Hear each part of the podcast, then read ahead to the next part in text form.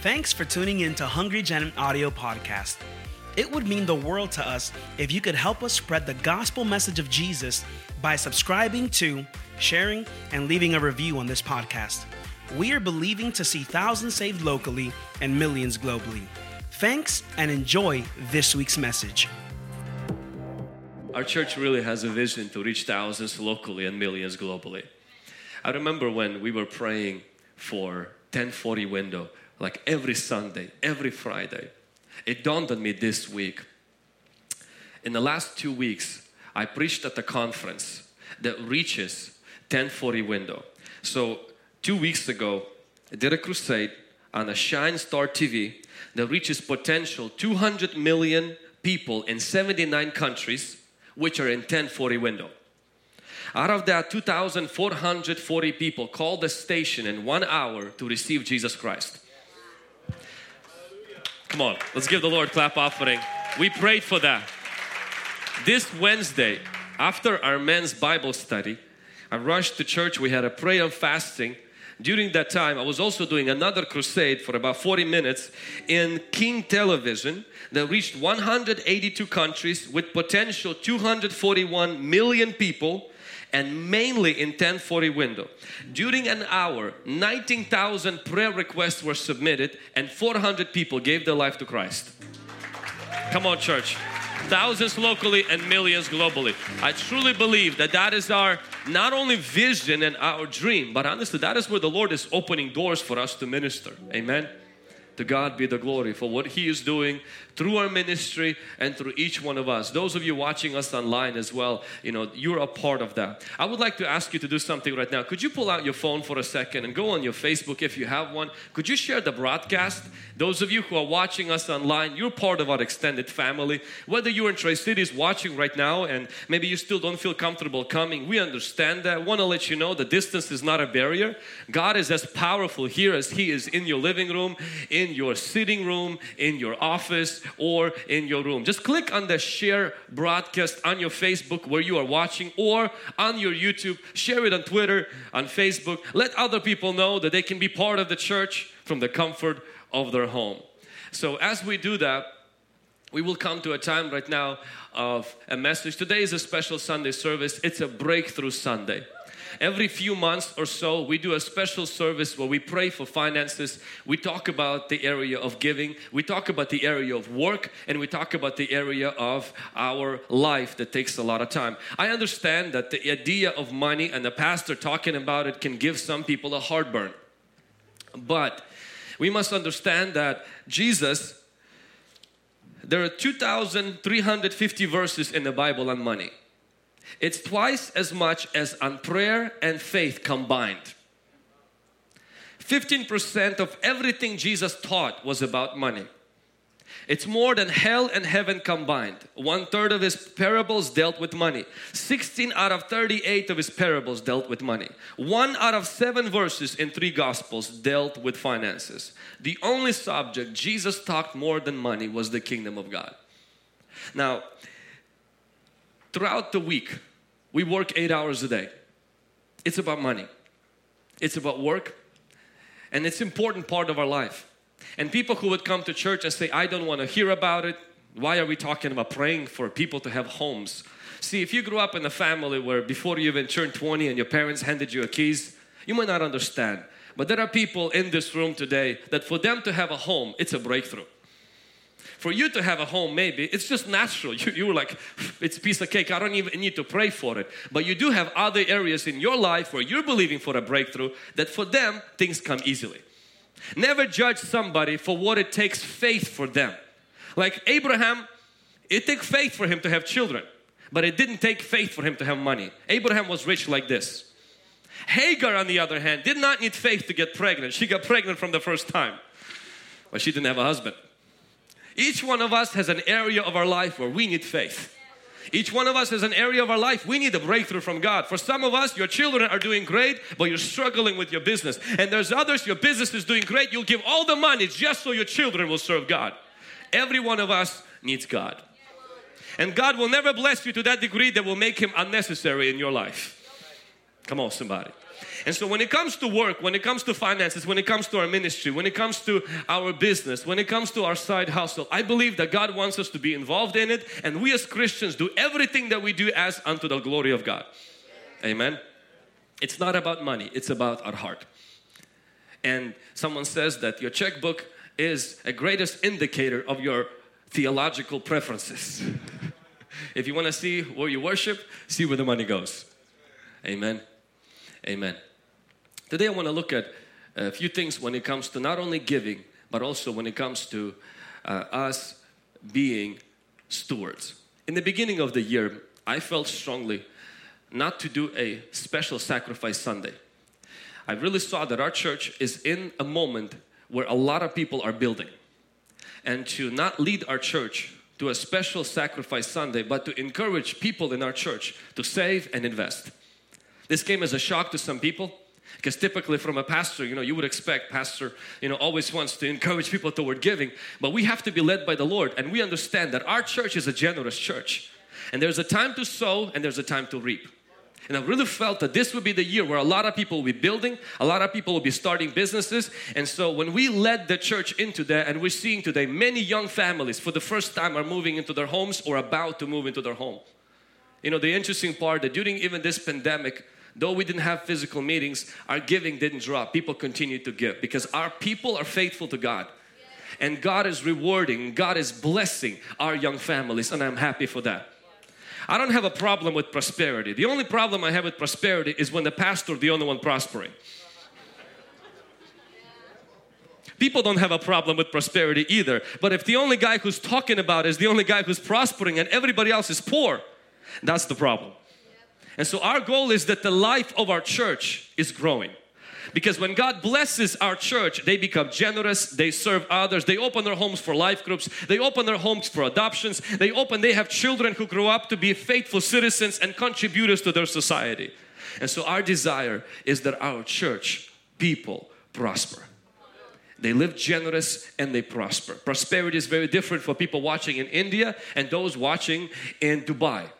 Definition of prosperity is different for some of you who own a multi-millionaire business and for some of you who just have an 8 to 5 job. But each one of us understand prosperity is when you have more than enough to pay for your bills, help others, take a vacation once a year and live without financial stress. Amen. Amen.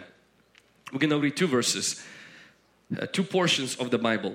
First from the New Testament and second one from the Old Testament the New Testament, Second Corinthians chapter 9 and verse 7. 2 Corinthians chapter 9 and verse 7.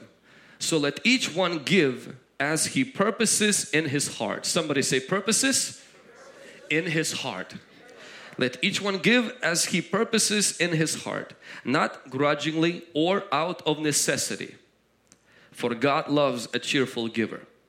And God is able to make all grace abound toward you that you having all sufficiency in all things may have abundance for every good work.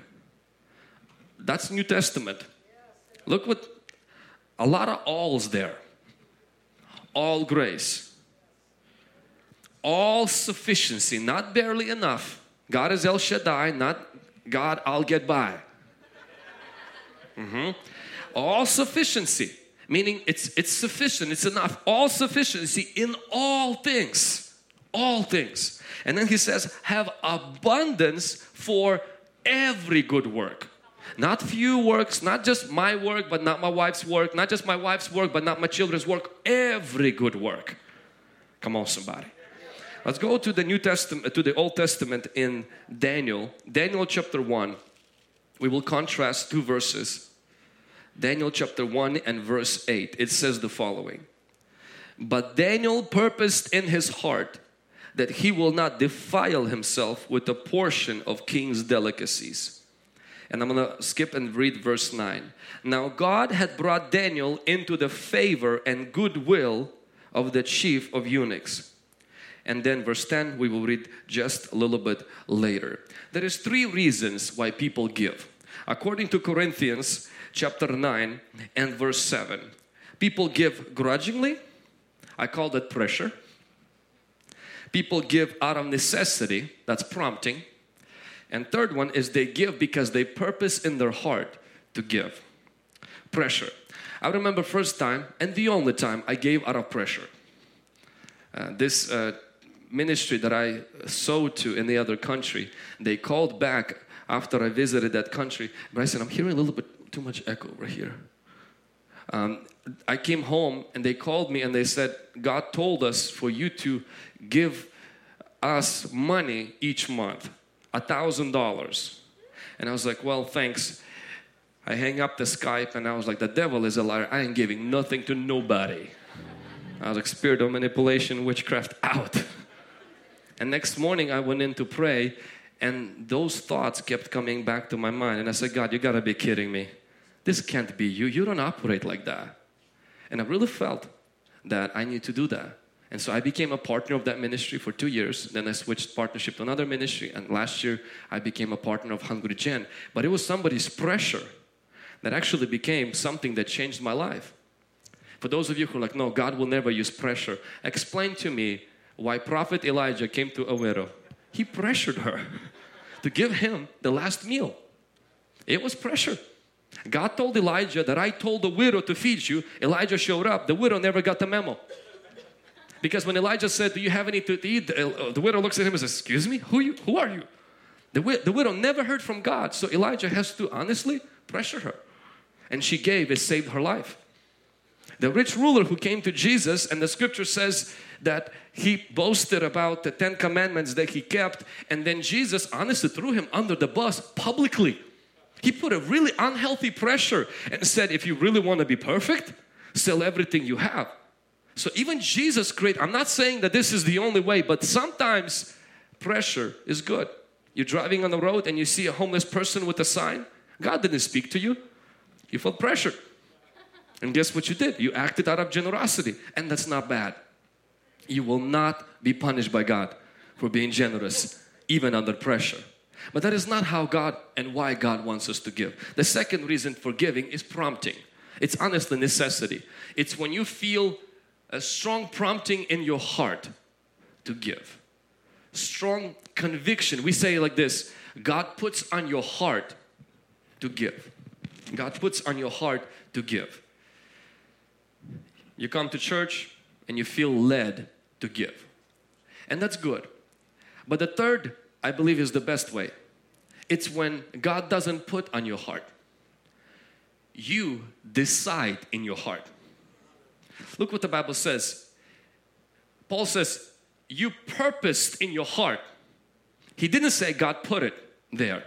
You decided to give. You may say, How and why would God do that? God doesn't have to put things on your heart because He already put a new heart inside of you that can make right decisions. Come on, somebody. No parent will be upset if their children do chores without being told. No mom and dad would wake up in the morning and be outrageous. Why? I can't believe you cleaned the car, cleaned the garage, washed the dishes, made up your bed, and I haven't screamed at you, pushed you, or like yelled at you, and you did it on your own.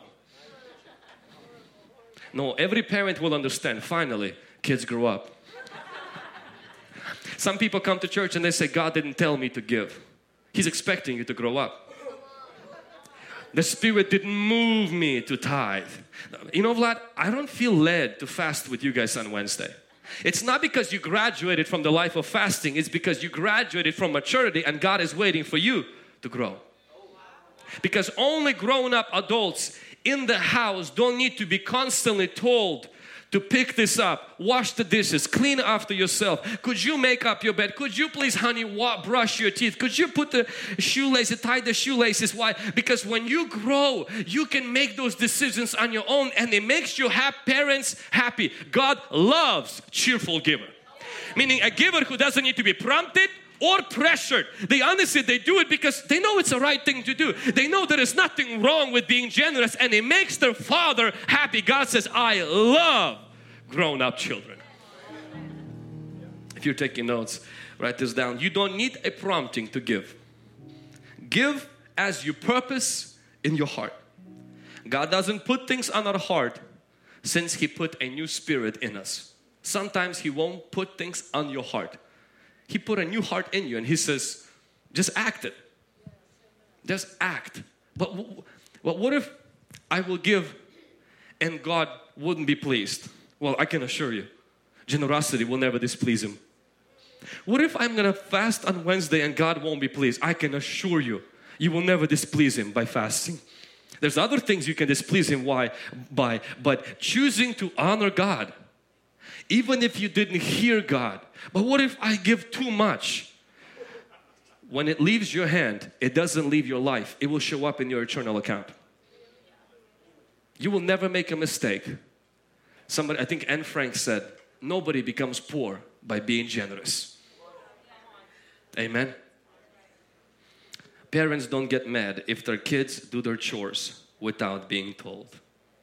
When it comes to purposing to give, I have three simple principles, and these three P's I heard from uh, Pastor Andy Stanley and to follow. Number one is to make giving a priority. A priority. What's the difference between tithing and tipping? Is priority. For example, if you tip, it's after you've eaten. Tithing is before you spend your money. Many Christians, they don't tithe, they tip. Meaning they wait after the bills are paid, they wait when all of the stuff, and then if we have enough, then we'll give to God, my friend. That is called tipping, not tithing. What makes tithing, what makes giving, giving is that it comes first. Meaning we honor God with it and we trust that God will bless the rest. Somebody say amen. amen. Number two is principle of giving is you give by percentage. Now, Bible says a lot about number 10 and it's a good place to maybe start. Tithing was started 500 something years before the law, so tithing is not a law because it was practiced by people of faith like Abraham. But you don't have to start with 10. You can start with 20. You can start with 25. It, choose your percentage. One of the reasons why I love and we encourage to choose with percentages for this reason. If you do it spontaneously, it won't be consistent. But if you do it by a system, for example, none of us brush our teeth spontaneously. You're like, well, whenever I feel led, Whenever I look in the mirror and I see a lot of dark on my teeth, yeah, that's my time to, to, to, brush my teeth. None of us eat spontaneously. Now, a lot of us eat consistently and on the top of that spontaneously. None of us sleep spontaneously. Okay, I don't feel like sleeping for the next three days. I won't be sleeping. There are systems we have in our life, and these are good systems. On the top of those systems, we add spontaneity. Did I pronounce that word right? Half right? Okay. So on the top of the systems we add being spontaneous and that's how we have to live. We have to create a system for our finances including the area of giving where it's a systematic and on the top of that you can flow with being being spontaneous as the spirit leads. I like what uh, one millionaire read his book called Rich Dad Poor Dad. I'm not sure he's a believer um, but this is what he said Robert Kiyosaki the reason we give is because tithing is our way of paying our partner. Now, this is not a church person. Tithing is our way of paying our partner, God. God is the best business partner I have ever had. He asks for only 10% and lets me keep the other 90. You know what happens when you stop paying your partners? They stop working for you. He said, That's why I tithe. Doesn't go to church, but he tithes because he treats God as his partner and he wants God to work with him. That's a, that's a very theological, theological statement. John Rockefeller, who's considered the richest American who ever lived, if you compare his wealth to the inflation, he's way more richer than Jeff Bezos and Bill Gates or Warren Buffett. And this is what he said Yes, I tithe, and I would like to tell you how it all came about. I, I had to begin work as a small boy to help support my mother my first wages were $1.50 per week. The first week after I went to work, I took my $1.50 home to my mother and she held the money in her lap and explained to me that she would be happy if I would give a tenth to the Lord. I did. And from that week until this day, I have tithed every dollar God had entrusted me. And I want to say, if I had not tithed the first dollar I made, I would not have tithed the first million dollars I made. And he says this in an interview. He says, Tell your readers to train their children to tithe, and they will grow up to be faithful stewards to the Lord. The wealthiest American that lived that the United States has had was a person who, and if you study a little bit his history, at one time while being a millionaire, he was a janitor in church, he was a Sunday school teacher, he served on the board, he was very involved in the local church, and he was a very faithful giver. Choose your percentage. And the third P, which you won't have it on the notes, but I will just give it to keep it progressive. Meaning when God blesses you, increase that percentage. Many people in the room today, they give over 20%. And that's completely normal. Why? Because as God blesses you, it shouldn't just increase our living, it should also increase our giving. Can somebody say amen? amen. Daniel purposed in his heart the scripture does not say that God came to Daniel and said, Daniel, don't eat this, don't eat that. Daniel just made things in his heart. He says, I choose in my own heart to do that. Christians, it's okay not to be led by the Lord to be generous. It's not because God is not speaking to you. It's in fact God placed a heart inside of you that is already can be making right decisions and you can be confident that God loves cheerful giver. Someone who's not motivated by necessity or grudgingly.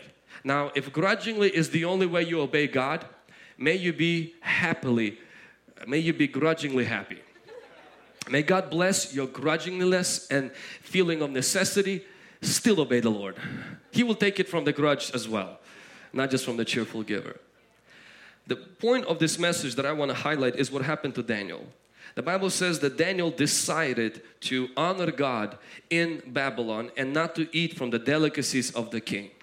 Now, first few things we must understand about Daniel is that most likely most theologians and historians would agree that Daniel was a eunuch. He was, um, his manhood was removed when he became a servant to the chief of eunuchs. It was prophesied to Hezekiah that his descendants will be eunuchs in the palace of Babylonian king. Now, for most of us who read this, you're like, no big deal. It's a big deal. That means he would never be married and he would never have children.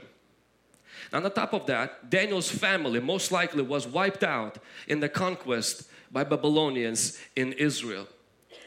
Daniel, not only that, according to the Bible, the Bible says, He whose testicles are crushed and whose male organ is cut off will never be able to enter the church of God. So think about this Daniel can never enter God's temple now, can never have a family, cannot have children. His parents most likely were killed. He's in a new territory. And guess who was responsible for all of that? Well, it's God who prophesied that this will happen. And Daniel, in the midst of this difficult situation, chooses without being led by God to be faithful to God when God will not even allow him to come into the assembly. God won't even allow him to come to the temple. Be faithful to the principles of God when he's in a different country, he's in a different territory, and this God has not been fair to Daniel. I want to speak to people today who feel like life has not been fair. You know what? God has not been fair. You can study God's character and you will see many things about God. He is just, He is merciful, He is good, He is forgiving. He will punish things to, up to four generations, but not one time in the Bible will you see that God is fair. Stop expecting God to be fair. He never said He was. Life is not fair, but God is good. He might not be fair, but He wants to give favor. The Bible says in the next verse is that God gave Daniel favor. Why? Because when you are faithful to God, when things are not fair, you qualify yourself for His favor. God's favor doesn't come to those who are educated. God's favor doesn't come to those who are talented. God's favor doesn't come to those who earn or deserve it. God's favor comes to those who remain faithful when they feel like God's not been fair. My mom and dad has not been fair. Life has not been fair. My boss has not been fair. The economy has not been fair. The president has not been fair. The governor has not been fair. My ex has not been fair. That person has not been fair. The court system has not been fair. My life has not been fair. And God is watching you and saying, Will you be faithful when things are not fair? Because if you are, I have favor. I have favor. I have favor. Many people are only faithful when things are fair. They only tithe when things are fair. They only pray when life is fair. They're only in church when things are fair. God forbid unfairness hits them. And because their faithfulness hinges on fairness. My friend, let your faithfulness hinge on God. Let your faithfulness to prayer, faithfulness to giving, faithfulness to fasting hinge on God's faithfulness, on God's goodness. My God. Your faithfulness to God should not depend on the fairness of life. When I was a teenager, this, what I just mentioned to you, was very close to my heart because I felt I was dealt an unfair hand. Why was I born like this? What did I deserve? What did I do to God to cause me be born like that? I felt that God wasn't fair with me. I felt like the world wasn't fair with me because I didn't have any special outstanding gifts that could make me feel significant. I felt that life wasn't fair. And the interesting part, God never answered my fairness quest. He never explained why. When you fight for fairness, you will always be met with God's silence.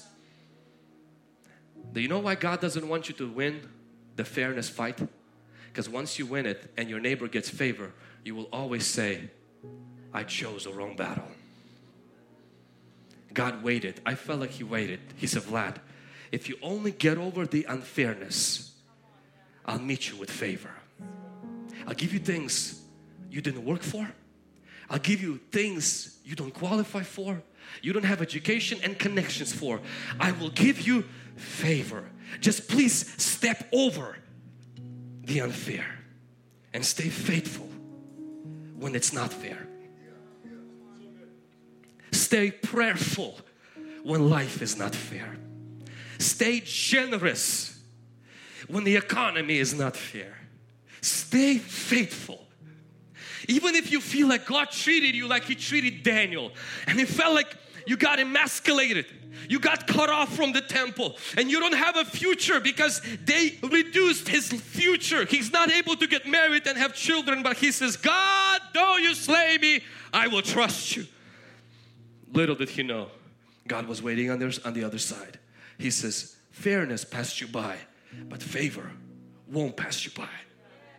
There is favor that exists for people who refuse to hinge their faithfulness to how life is, how people treated them. What has happened to you? Like Malika shared, when somebody took his identity, Maybe somebody destroyed your credit score because you were married before and all of that person walked away and today you have to take years to rebuild that. Maybe there were things you were denied of and it's completely not your fault. Maybe you feel like somebody put a limit on your future. Maybe you feel like you got emasculated. Certain things will remove from you and you feel like you're trapped. I'm to tell you one thing. You can be in prison, but if God's favor comes on you, there is no prison that can hold that. There is no prison that can hold that. God's favor still exists for your life. And God is asking you, will you be faithful? Well, life is not fair. Don't fight for fairness. Trust in God for His favor. The world fights for fairness. They'll take you to court so things are fair. They'll, they'll scream at you so things are fair. Christians, when there's a battle for, for fairness, walk away. It's a lesser battle. It's a, it has an inferior victory. We trust in favor. If you look at people who walk in God's favor, almost every one of them, you will see this common denominator for all of them they all had things that were unfair that happened to them and they refused to be offended they refused to be broken by it and they refused to be defined by it and they had this audacious faith to step over them and plunge into the unknown. And guess what met them on the other side? The loving hands of the very God they felt like was unfair to them. And He gave them something that they looked back, they're like, Praise God, and life was never fair. Because God, you gave me something better. You gave me your grace. That's what Paul says in, in Corinthians. He says, God loves the cheerful giver, and he said He will make all grace. What is grace? Unmerited favor. So God says when you begin to step in and be faithful to God when maybe your job has not been fair to you, maybe the economy, maybe you've been furloughed, maybe you've been laid off, maybe things have been challenging and you say, God, I'm going to stay faithful to you. Listen, there is all grace. There is grace on the other side. There is favor of God on the other side. I'm not saying you're going to be wealthy, healthy. I'm not saying dollars are going to come from heaven, but I'm saying something is going to mark your life that you cannot explain, you cannot get credit for, and other will notice that you are, they will say, lucky. You will say, no, highly favored. Man, things just work out for you. You're like, you have no idea what I had to go through. And it's not that I earned this quote unquote hashtag luck. No, it's just I seen God's favor. I refused to be offended. When I felt mistreated, when I felt treated unfairly, I just stepped over it and I trusted there is a God who counts everything and He will settle the score. And if He doesn't give me fairness, I don't want fairness, I want His favor. Come on, somebody. And that's what the Bible says is Daniel had things that were unfair happen to him. Daniel chose to be faithful to God's principles. He was already in a different land those rules didn't apply to him. He was already excommunicado. That's John Wick. excommunicated. excommunicated from the temple system. He was already gone from that system. He did not owe anything to God. Daniel honestly could live however he wanted to live now. Temple never accepted him anymore. He has no future according to the human perspective. And he says, I'm gonna still be faithful. Little did he know is that the next verse God's favor will come. But I want to highlight something. Daniel did not just sacrifice his delicacies, he tested God for 10 days. For 10 days, he took a test. And I find that very interesting because giving is the only place where God invites us to test Him.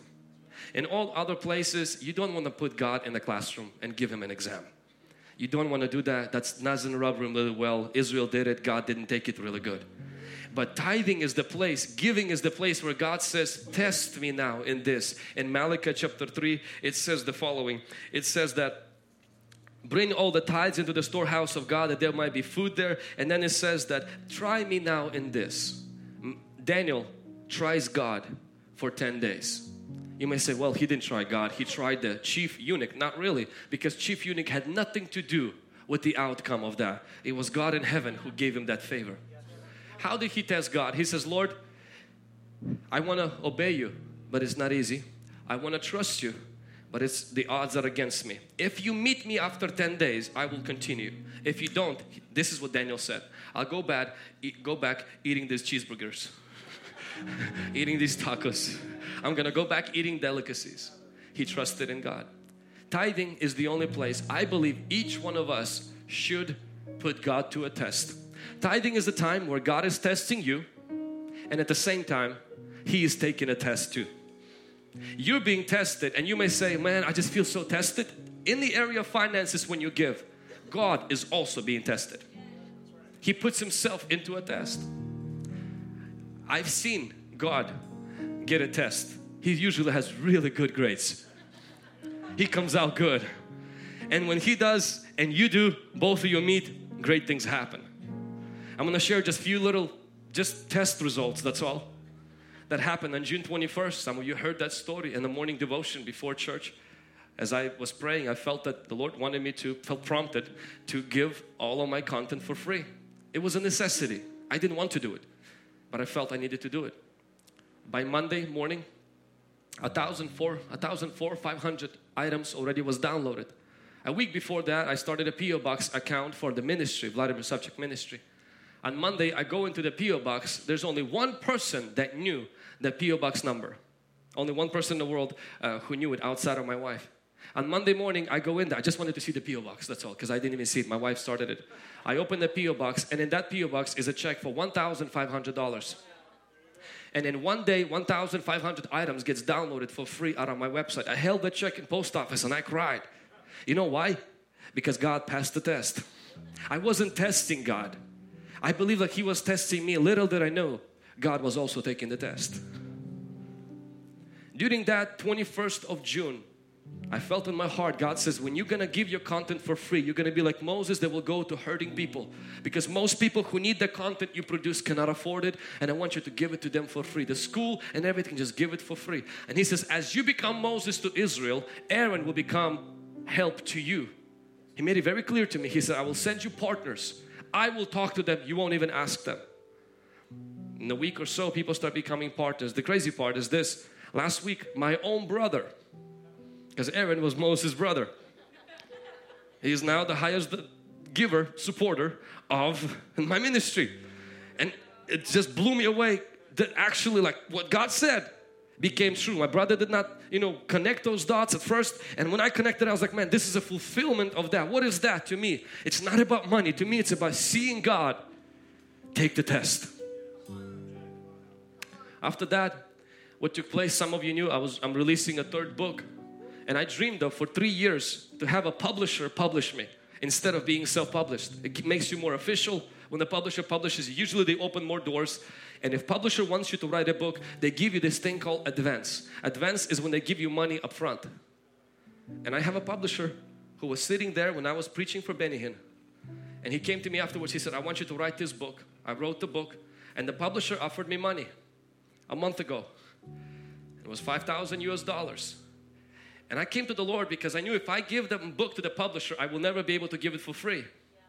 And I said, Lord, what should I do? Because I want to offer stuff for free. And I really felt here in my heart, God says, it's your choice.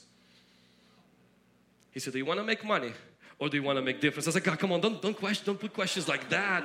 Mean, of course, who's to say in the right mind, yeah, I want to make money. But I really felt the Lord says, it's whatever you want. And so I've wrestled for a week because here's a contract that could open doors for me for different TV shows and different stations and it could make me more official but I won't be able to give it to people who need it the most. And there is something that I want to do and I've seen God's faithfulness already. I've seen God take the test and I honestly decided in my own heart I said I'll give it a shot. I wrote the publisher and I said I decline the offer. I will publish it myself because I want to offer it for free. And when I did that this morning an elderly couple from UK Jay and Jasmine sent $7,000 gift. And it says we just want to send just to you and your wife. We don't know why. It's, and it's more than what the publisher offered just a month ago. God will pass your test. Now some of you may say you're bragging. No I'm just showing you God's results. I'm just showing you God will pass the test. See giving is a test to your heart and it's also this is a test to God. And God invites that. God says, test me now in this. Please, don't be afraid to put God in a test. Give Him six months.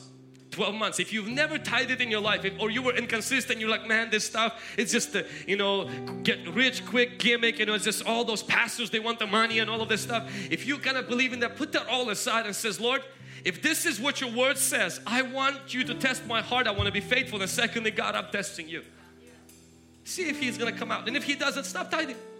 Unless you stop it afterwards and say, Lord, you said it, you didn't come through. I don't believe in this. Test God. Daniel did, and God came through. I did on numerous times. I've seen my parents, I've seen other people. The reason why I'm not ashamed to talk about it, even though it's a taboo topic in the church, is because, guys, this stuff, it honors God. And God, somehow, some way, this is what happens to us, what happened to Daniel. 10 days, Daniel decides to go on a diet of vegetables and water. And after 10 days, the Bible says, and I want you to see the, what it says in the Bible. It says, at the end of the 10 days, verse 15, at the end of their 10 days, their features appeared better and fatter. See, all of, all of us people in, in the 21st century, we got to get renewing our mind. Fatter is better. My gosh. Somebody say, I'm already there. Praise the Lord. I was looking for a verse. The Bible says after the 10 days now, but look at the miracle of this. You don't get fatter from vegetables and water. what the miracle is, is that for 10 days they eat vegetables and water, and the Bible says they become fatter. That's the miracle. Because fatter meaning you become a little bit plump, you become bigger. There's more, but you're eating less. See, that's the principle of tithing is that you have less because you give, but then somehow you become fatter. I mean, your account becomes better, fatter. Your your job becomes fatter. Other things become bigger, but you're like, I can't explain it. See, Daniel put God through a test. He says, I'll eat vegetables and water, and comes out fatter than people who eat Krispy Kreme, Big Mac, tacos on Tuesday, enchiladas on Wednesday, and kartoshka on Thursday. And they were, I mean, they were fatter because they kind of ate, but Daniel looks, because Daniel ate vegetables and water. See, tithing works like this it's when you get fatter out of vegetables and water.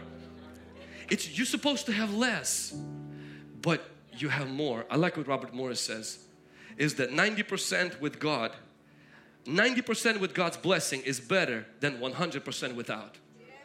You know what John Bunyan said? There, man, a man was there. They called him mad. The more he gave, the more he had. How do you explain that? Nobody can. In book of Proverbs, it says there is one who scatters yet increases more. And there is one who withholds more than is right, but it leads to poverty. The generous soul will be made rich, and he who waters others will be watered himself. I don't know how that works. I can't explain it. This is not get rich quick scheme. This is not give a hundred, you can get a thousand. This is not some kind of a Ponzi scheme, but I just know one thing. It worked for Daniel. He ate vegetables and water, he got fatter face. And it works for us in tithing. When we tithe, it seems like we're living on 90%. We should have less, but at the end of the month, you see that there is all sufficiency in all things. You can't explain it. You just have to experience it. Can somebody say amen?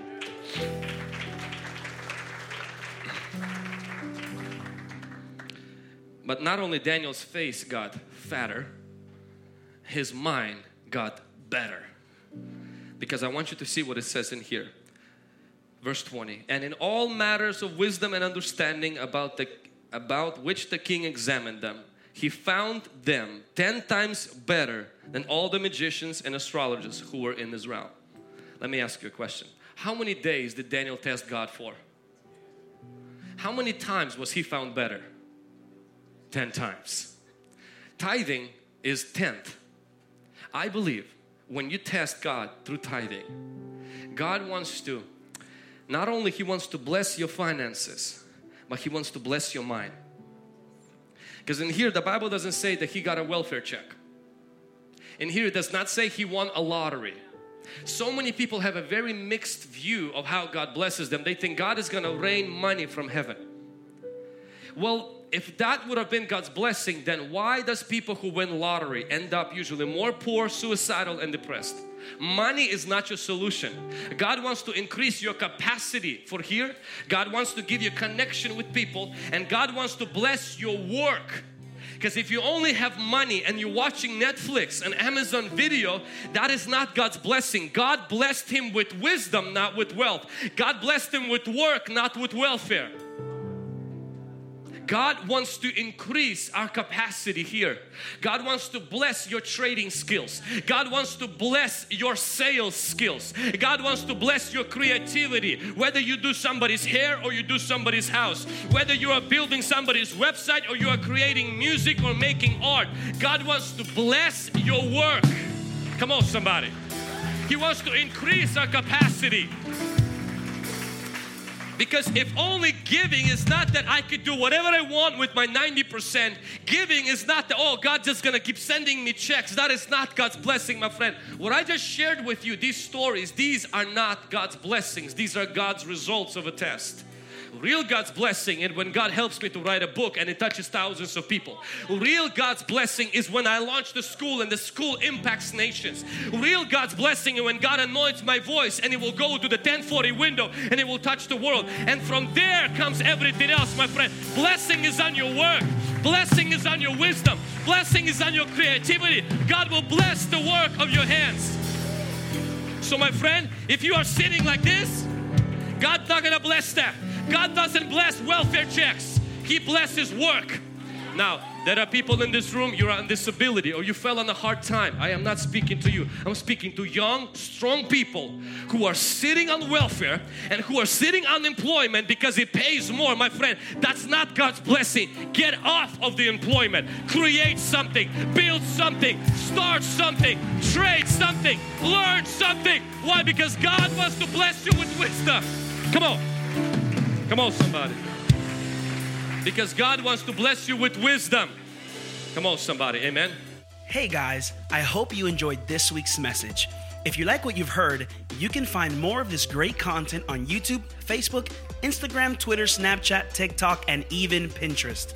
In other words, we would love to connect with you for the latest and greatest info on all conferences and internships. Remember, better is not good enough, the best is yet to come.